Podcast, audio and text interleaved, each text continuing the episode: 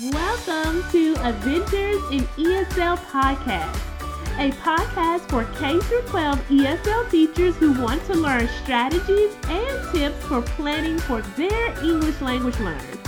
I am Millie and I will be your host on this ESL adventure.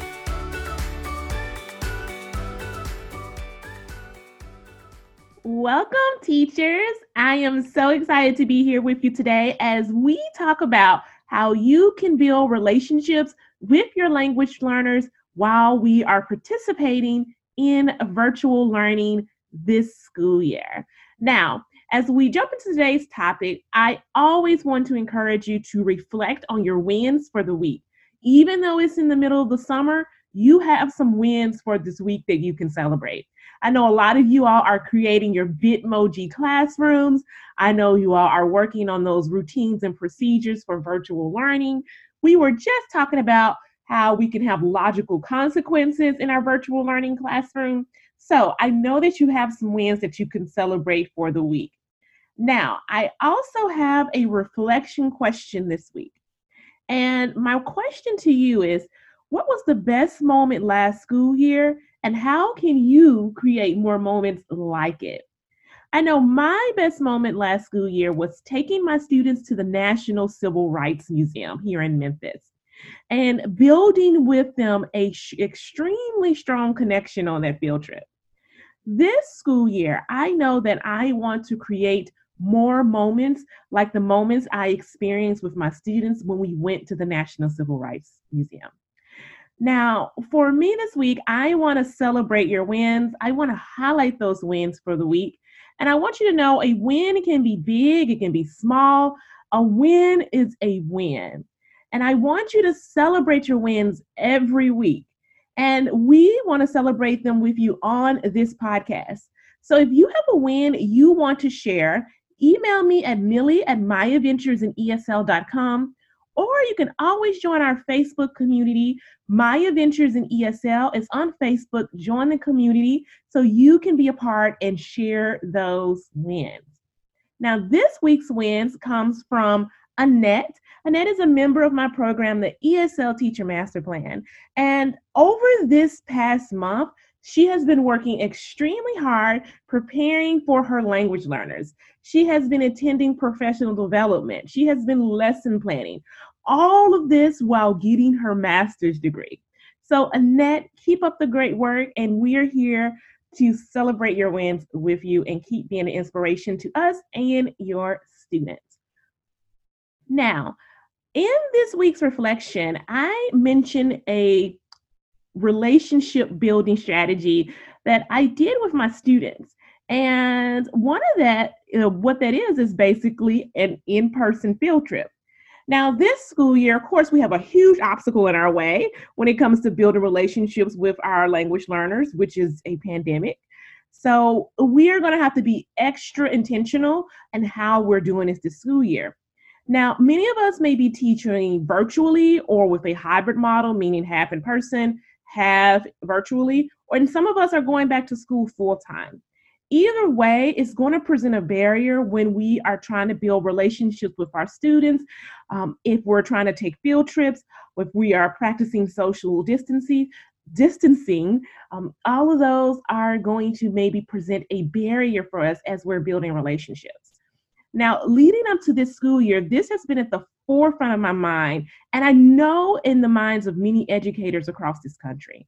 We all know that it's crucial to build relationships with our language learners at the beginning of the school year. I mean, we plan for it, we plan for weeks for just building relationships. And if you're like me, you're probably worried about how can you do this this upcoming school year? Building relationships virtually is a challenge within itself. And that's something I just, you know, I can't sugarcoat. It is going to be a challenge. But one thing I can do is prepare for it and be intentional about it. Now, I do believe in the power of mindset. So I know that this is going to be a challenge and I'm ready for it and I'm going to tackle it head on with a positive mindset. So I went into work thinking for this upcoming school year how can I personalize my relationship building with my language learners this upcoming school year while participating in virtual learning the first half of the school year. Now, listening in on my husband's office meetings with his team in the morning has helped me out a lot. I know. and one thing I noticed that his team does every Monday, his manager has them state a goal for the week, what they did over the weekend, and what they need from the team to succeed for the week. I love that. I love dropping in on his meetings and hearing the answers to his other teammates need, what they need for their other team members to succeed for the week, what they did over the weekend, and a goal. And I was like, wow, as I was eavesdropping in on these meetings, I started to think, maybe I can adapt this for this my classroom. And then I started to think, yes, I can adapt this for my classroom.